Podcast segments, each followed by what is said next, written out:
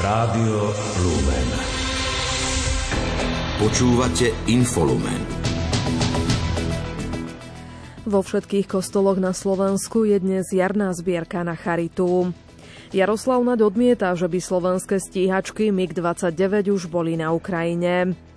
Ruský prezident Vladimír Putin označil dodávky zbraní z členských krajín NATO na Ukrajinu za účasť na konflikte.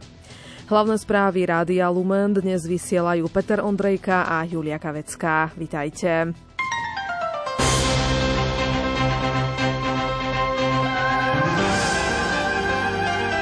Z cirkvi. Vo všetkých kostoloch na Slovensku je dnes jarná zbierka na charitu. V kostoloch Spiskej diecezy môžu veriaci takto podporiť činnosť Spiskej katolíckej charity.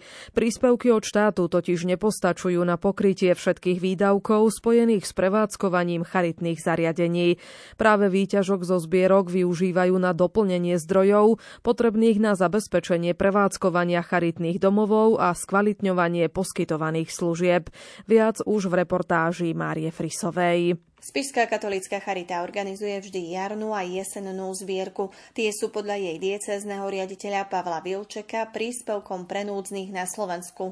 Charita je priestor, aby sme vykonovali dobro. Aj tá zbierka je nástroj na to, aby sa to dobro rozrastalo. Niekto to tak raz pekne povedal. Všetci sme pozvaní k tomu, aby sme boli Samaritáni. Čo robil milosrdný Samaritán? Keď toho pocestného, teda toho dobitého zdvihol, tak ho dal do hospody, kde sa o ňo postarali. Tou hospodou sa môže svojím spôsobom vnímať aj charita. Pokračuje hovorkyňa Spišskej katolíckej charity Katarína Havrilová. Spišská katolícka charita aktuálne poskytuje svoje služby v 13 pobytových zariadeniach, 13 denných stacionároch, spolupracuje s viac než 40 farskými charitami, Pomáha núdznym aj vďaka špecializovaným sociálnym poradniam, ktorých je na území Spišskej diecezy 8. Bližšie konkretizuje opäť diecézny riaditeľ Charity Pavol Vilček. Môžeme začať od Centra pre deti a rodinu, teda to je detský domov. Sme jedineční svojho druhu na Slovensku, lebo máme e, jediné zariadenie pre ťažko postihnuté deti. Sumarizuje hovorkyňa Spišskej katolíckej charity Katarína Havrilová. Vo svojich zariadeniach a službách pomáha Spišská katolícka charita vyše 65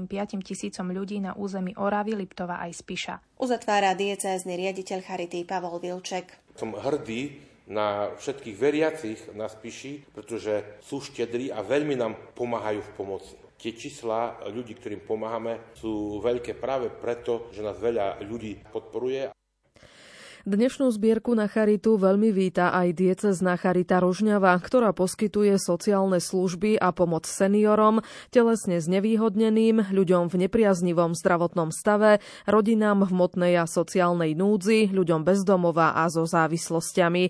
Ako presne financie využijú pre Rádio Lumen, povedala pracovníčka charity Lucia Černáková. Túto zbierku by sme v Rožňovskej dieceznej charite veľmi potrebovali na dve veci. Jednak na pokrytie nákladov nákladov na mapovanie terénu v celej diecéze, aby sme vedeli vyhľadať lepšie rôzne jednorodičovské rodiny, osamelé matky, síroty alebo jednotlivcov či seniorov, ktorí sú v núdzi. A tiež by nám to veľmi pomohlo pokryť konkrétnu pomoc pre tieto cieľové skupiny. V kňazskom seminári svätého Gorazda v Nitre bol včera deň otvorených dverí pre ministrantov. Bránou seminára prešlo viac ako 300 ministrantov zo šiestich dieces. Bohoslovci a predstavení nitrianského seminára si pre nich pripravili duchovný aj zábavný program. Začal sa svetovom show, ktorú celebroval nitrianský pomocný biskup Peter Beňo. V homílii povzbudil ministrantov v ich činnosti, aby mali z ministrovania radosť a vykonávali túto službu z lásky k Ježišovi a že svojou šľachetnou službou pomáhajú mnohým kňazom v diecezách. Záverom programu bola adorácia Najsvetejšej sviatosti, pri ktorej ďakovali za dar ministrantov, za ich obetu a spoločne strávený deň. V Ružomberku sa konajú počas pôstu tradičné krížové cesty s netradičným obsahom. Počas pôstnych nediel sa veriacím vo farnosti budú prihovárať kňazi a rehoľná sestra, ktorí počas Svetej Omše priblížia život svetca alebo Božieho sluhu a následne sa pomodlia krížovú cestu, ktorá bližšie predstaví modlitby a myšlienky daného svetca. O tom, ako vznikla táto myšlienka, hovorí dekan v Ružomberku Dušan Pardel. V decembri minulého roku konali pátri jezuiti v našej farnosti duchovnú obnovu s Munkovcami. Je to rodina židov, konvertitov, pokrstených v našom farskom kostole, ktorá pochádza z Ružomberka. Modlíme sa za ich blahorečenie. Neustále sa modlíme za blahorečenie Božích sluhov, preto vidíme potrebu, aby sme si priblížili ich život, dielo, heroické čnosti, utrpenie či mučenictvo. To, ako vynaliezavo a hrdinsky žili svoju vieru, verný prvotnému ideálu. Z toho vzýšla aj myšlienka tematických krížových ciest, ktoré nám približujú ich životy. Je veľmi vhodné, ak sa môžeme povzbudiť na príkladoch Božích sluhov svetých či blahoslavených, ktorí žili medzi nami v tomto priestore, ľudia presne tak ako my, aj s chybami. Prvá pôsna nedela patrila Vincentínom. Patrik Boržecký predstavil ich kandidáta na blahorečenie Janka Havlíka. Taký najdôležitejší odkaz Božieho služobníka Janka Havlíka. Pre všetkých ľudí, či už sú to mladí, či starší, zrelší, ako by sme povedali. Naozaj to, že on sa dokázal pre niečo natchnúť, rozhodnúť a dokázal pritom aj zostať, vytrvať. Pretože vidíme napríklad na ľuďoch dnešnej doby, či už sú to mladí, či starší, že dnešná doba je taká veľmi tekutá a ako by sme mohli povedať, že raz sme tam a raz sme tam. Ideme tam, kde vietor veje. Ale Janko našiel ten oporný bod, ten stred, ten svoj majak svojho života, za ktorým kráčal a bol to pre neho Ježiš Kristus. Tak aj pre mňa je to tak osobne takým príkladom vytrvalosti a najmä odozdania sa do Božích rúk, pretože iba v Božích rukách dokážeme skutočne rásť. Napriek miernemu dažďu sa aj dnes v prvú pôsnu nedelu na námestí svätého Petra vo Vatikáne zhromaždili tisíce ľudí, aby sa modlili so Svetým Otcom. V početných skupinách boli aj pútnici zo Slovenska a medzi nimi študenti z Katolíckej univerzity v Ružomberku. Po modlitbe Aniel pána pápež vyzval k modlitbe za pokoj vo svete. Zvlášť spomenul Svetú zem, odkiaľ stále prichádzajú bolesné správy. Mnohí zabití ľudia, dokonca aj deti ako zastaviť túto špirálu nenávisti, násilia. Opäť vyzývam všetkých dotyčných, aby dialog prevládal nad pomstou, prosím, palestínčanov a izraelčanov, aby nachádzali cesty bratstva, pokoja aj s pomocou medzinárodného spoločenstva. Zvlášť pápež spomenul aj Ukrajinu a vyzval aj na modlitby za obyvateľov Burkiny Faso, kde pokračujú teroristické útoky. Pápež sa so zármutkom dozvedel aj o stroskotaní lode, ku ktorému došlo na Kalábriskom pobreží. Už sa našlo 58 mŕtvych vrátane 20 detí. Modlím sa za každého z nich, za všetkých emigrantov, aj za tých, čo prežili Ďakujem všetkým tým, ktorí priniesli prvú pomoc a ktorí stále pomáhajú a príjmajú týchto ľudí. Nech Pána Maria pomáha týmto našim bratom a sestram. Podľa talianských médií sa plavidlo dostalo dnes za úsvitu na rozbúrenom mori do ťažkosti a rozlomilo sa. Podľa hasičov loď zrejme narazila na plitčinu. Na palube bolo podľa rôznych informácií od 120 až 250 ľudí. Predsedníčka Európskej komisie Ursula von der Leyenová v tejto súvislosti vyzvala na pokrok v súvislosti s azylovou reformou Európskej únie. Domáce spravodajstvo. Rozhlas a televízia Slovenska podá trestné oznámenie na neznámeho páchateľa v súvislosti s vyhrážkami, ktoré mailom a telefonicky dostala moderátorka relácie Sobotné dialógy Marta Jančkárová. Zároveň upozorňuje politických predstaviteľov strán na možnú súvislosť týchto výhražných e-mailov so zvyšujúcou sa agresivitou komunikácie vo verejnom priestore a šírením nenávisti voči novinárom.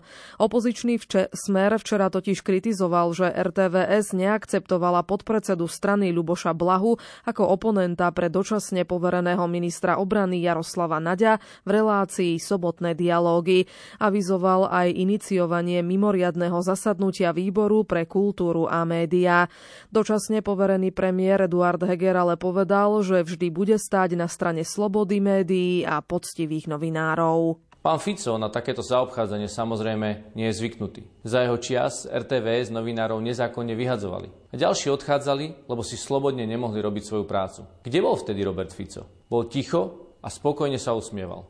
Práve v čase výročia umrtia Jána a Martiny, začiatku vojny na Ukrajine, či výročia, kedy sa k moci na 40 rokov dostal komunistický režim.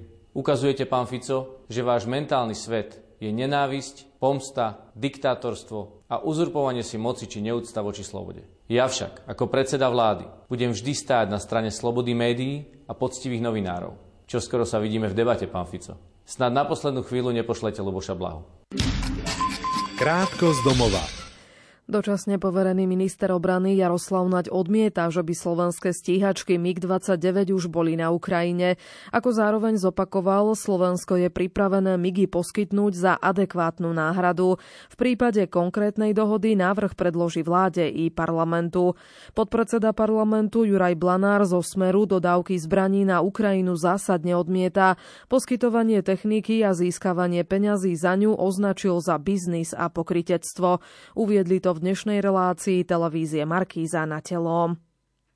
Novému politickému subjektu, ktorý by vznikol spojením viacerých menších stredopravých strán, by v súčasnosti mohla svoj hlas dať zhruba petina voličov. Určite by takúto stranu volili 4% oslovených. 17% respondentov to považuje za pravdepodobné. Ukazujú to výsledky prieskumu agentúry Focus pre televíziu Markíza.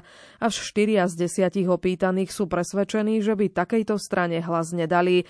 Rovná štvrtina si myslí, že by subjekt skôr nevolila. Hnutie Oľano si naďalej stojí za septembrovým termínom predčasných parlamentných volieb. V diskusnej relácii RTVS o 5 minút 12 to uviedol poslanec za šéf Oľano Igor Matovič. Opozičný poslanec Marian Vyskupič z SAS povedal, že liberáli zajtra nepodporia otvorenie mimoriadnej parlamentnej schôdze o skoršom termíne volieb a poskytnutí stíhačiek MiG-29 Ukrajine. Všeobecná zdravotná poisťovňa predáva dlhodobo nevyužívané budovy v Bratislave a v Banskej Bystrici za vyše 4 milióny eur. Chce tak optimalizovať svoje náklady a zlepšiť hospodárenie.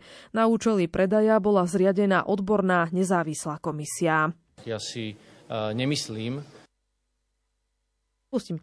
Účasť vo voľbách by nemal byť motivovaný finančnou odmenou. Vyplýva to z vyjadrenia dočasne povereného premiéra Eduarda Hegera. Volebné právo sa podľa jeho slov spája najmä so zodpovednosťou. Tak na konci sa prijal zákon pred koncom roka na 55-percentné zdanenie. Aby ste vedeli, koľko nám toto zdanenie priniesie do štátneho rozpočtu, lebo teda ešte medzičasom najmä rafinéria Slovna, v ktorej sa to týka, tú daň nezaplatil, ale zákon je platný, takže zaplatiť ju bude musieť, tak e, čistý ten zisk bude vyše 400 miliónov eur. Hrubý je 500 miliónov, keď hovorím hrubý a čistý znamená to, že ono sa to nazýva, že sociálny odvod, keď ho zaplatí rafinéria, tak zároveň si to môže dať do nákladov, to znamená o to menej zaplatiť dane zo zisku tak eh, v tom prípade treba sa pozerať naozaj na ten neto-neto vplyv, to znamená úplne čistý vplyv na verejné financie a to bude okolo 420 miliónov za minulý rok. Návrh na financovanie odmeny za účasť vo voľbách skritizoval predseda opozičnej strany Smer Robert Fico. Jeho strana návrh na odmenu 500 eur nebude podporovať. Aj predseda Trnavského samozprávneho kraja Jozef Vyskupič kritizoval návrh Oľano poskytnúť voličom za účasť v najbližších parlamentných voľbách po 500 eur. Pýta sa, ktorá krajina vo svete platí ľudí za to, aby prišli voliť. Nepáči sa mu ani návrh na mimoriadne zdanenie zisku Slovnaftu. Vojenské zastúpenie Slovenska pri orgánoch Európskej únie a NATO by sa v roku 2023 malo rozšíriť z 94 na 107 príslušníkov ozbrojených síl. Vyplýva to z materiálu Ministerstva obrany o aktualizácii vojenského zastúpenia, ktorý odsúhlasila vláda. Odobriť ho ešte musí parlament, vysvetľuje dočasne poverený minister obrany Jaroslav Naď. To je štandardný dokument, ktorý každoročne predkladáme nielen na rokovanie vlády, ale je to ďalej aj na mandát do Národnej rady vlády, lebo je to vlastne prítomnosť našich alebo vyslanie našich e, príslušníkov ozbrojených síl do medzinárodných štruktúr a na to potrebujeme mandát Národnej rady každý rok obnoviť. Sú tam nejaké malé posuny v súvislosti s novými pozíciami, pozíciami ktoré získajú naši dôstojníci alebo e, nejakým otvorením nejakého nového úradu, e, či už v rámci štruktúry NATO alebo EÚ. Nič zásadné, ide o technický dokument. Po súhlase parlamentu by podľa materiálu mohlo pribudnúť vojenské zastúpenie Slovenska na spoločnom veliteľstve podpory a zabezpečenia v nemeckej Úlme, na Univerzite spoločných špeciálnych operácií USA v Tampe, ako aj na veliteľstve pre špeciálne operácie v Európe v nemeckom Baumholderi. Slovenskí vojaci by mohli pôsobiť aj na veliteľstve síl pre špeciálne operácie v polskom Krakove i veliteľstve divízneho typu USA v Rumunsku. Správy zo sveta.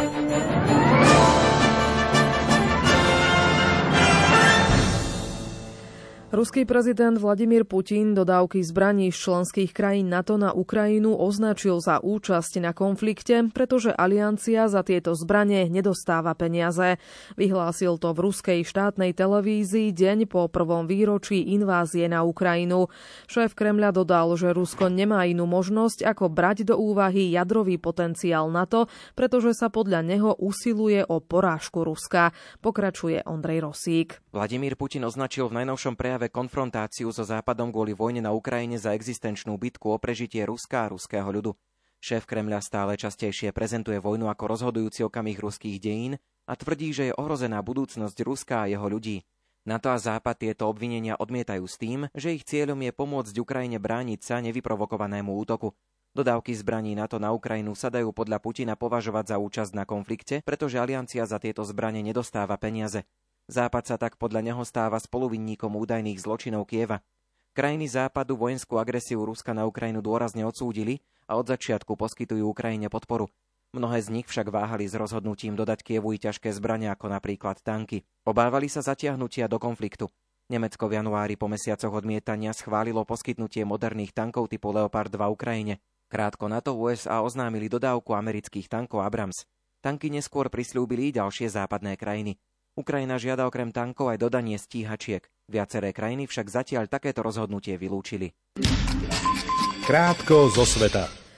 Ukrajina tvrdí, že jej armáda bude na jar pripravená spustiť protiofenzívu proti ruským okupačným silám. Presný dátum závisí od dodávok zbraní zo západu a ďalších faktorov. Ukrajina nevylúčila ani útoky na sklady na ruskom území. Oznámil to predstaviteľ hlavnej správy vojenskej rozviedky Ukrajinského ministerstva obrany Vadim Skibický. Ukrajinský prezident Volodymyr Zelenský dnes znovu vyhlásil, že jeho krajina si nárokuje na Krímsky poloostrov, nachádzajúci sa na severnom pobreží Čierneho mora, ktorý Rusko anektovalo od Ukrajiny v roku 2014. Aj nemecký minister obrany Boris Pistorius sa prikláňa k tvrdeniu, že Krím je ukrajinský a Rusko ho musí vrátiť Ukrajine. Dodal, že to musí byť rozhodnutie Kieva, kedy a za, za akých podmienok vstúpi do mierových rozhovorov s Moskvou. Moskvou. Ukrajinská armáda tvrdí, že ruská ofenzíva pri dedinke Jahydne, ktorá prilieha k Bachmutu, bola neúspešná. Dobitie dediny oznámil v sobotu líder Wagnerovcov Evgení Prigožin. Informácia ani jednej zo strán sa aktuálne nedá nezávisle overiť.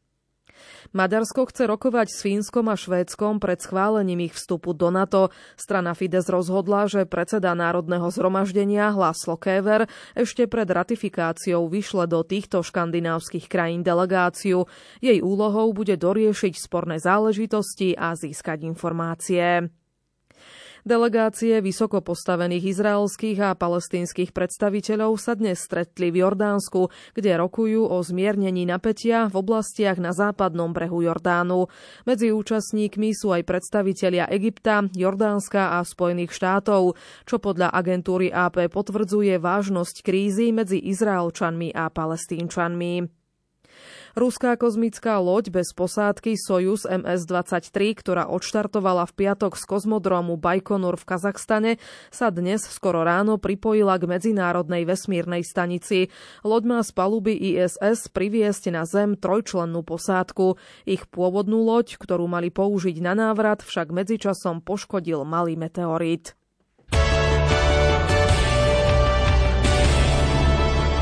Šport Rádia Lumen.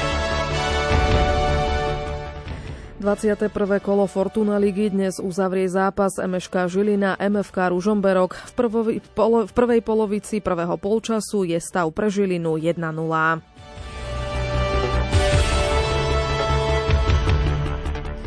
Hokejová Typos Extraliga dnes pokračuje 42. kolom. Zatiaľ poznáme priebežné výsledky. Nitra po druhej tretine vyhráva nad zvolenom 3-2. Spiská Nová väz na začiatku tretej tretiny vyhráva nad Prešovom 2-1.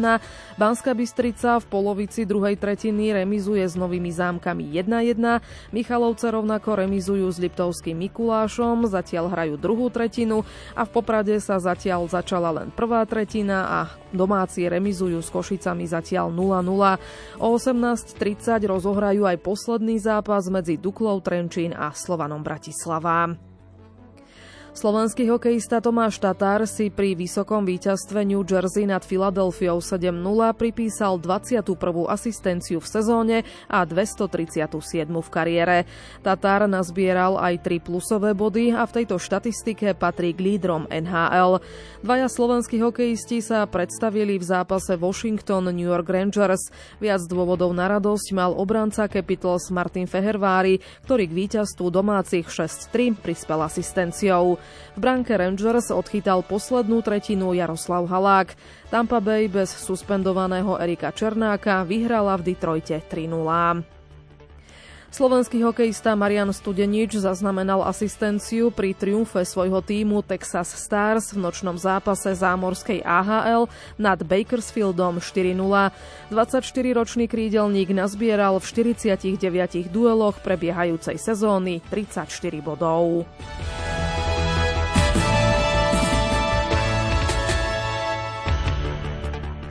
Talianská lyžiarka Sofia Godžová sa stala víťazkou dnešného zjazdu Svetového pohára v Crans Montane.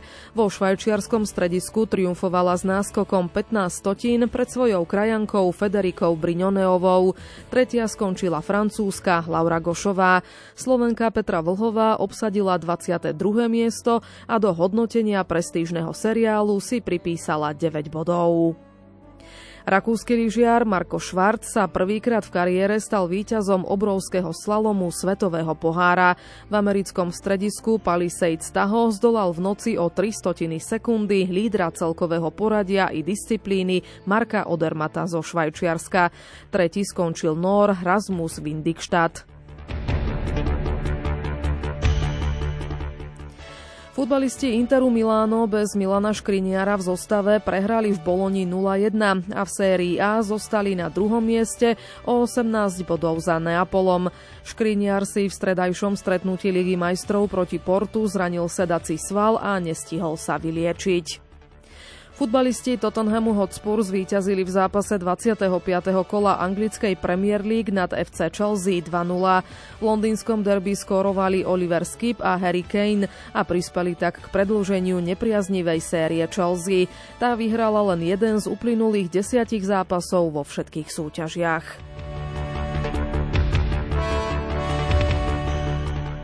Slovenskí basketbalisti zvíťazili nad Dánskom 72-71 v poslednom zápase D skupiny predkvalifikácie majstrovstiev Európy 2025. Slováci zaznamenali štvrtú výhru za sebou a účinkovanie v skupine ukončili s bilanciou 4 víťazstva a 2 prehry.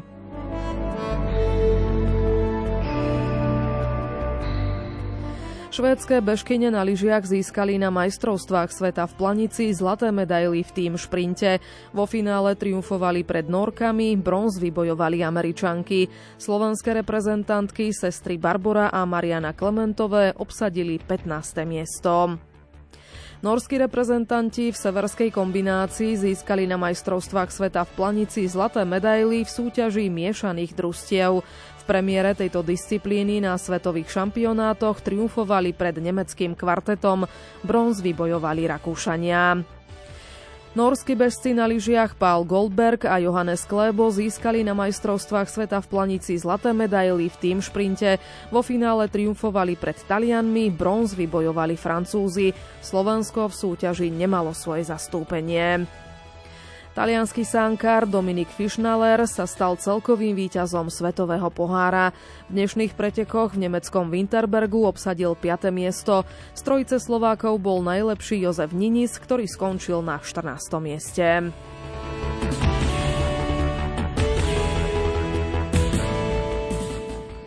Švédsky atlét Armand Duplantis prekonal o centimeter svoj vlastný svetový rekord v skoku o žrdi.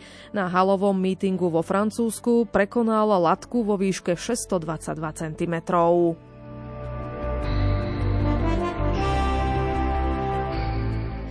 Slovenský tenista Jozef Kovalík sa nepredstaví vo finále kvalifikácie dvojhry na Antukovom turnaji ATP v čilskom Santiagu.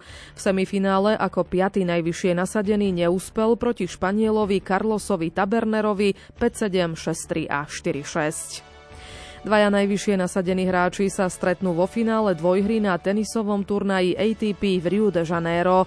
Španiel Carlos Alcaraz ako turnajová Jednotka zvíťazil v semifinále nad Nikolasom Žarím z Čile 6-7, 7-5 a 6-0.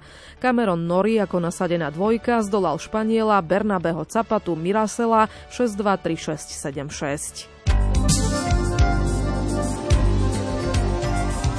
Počasie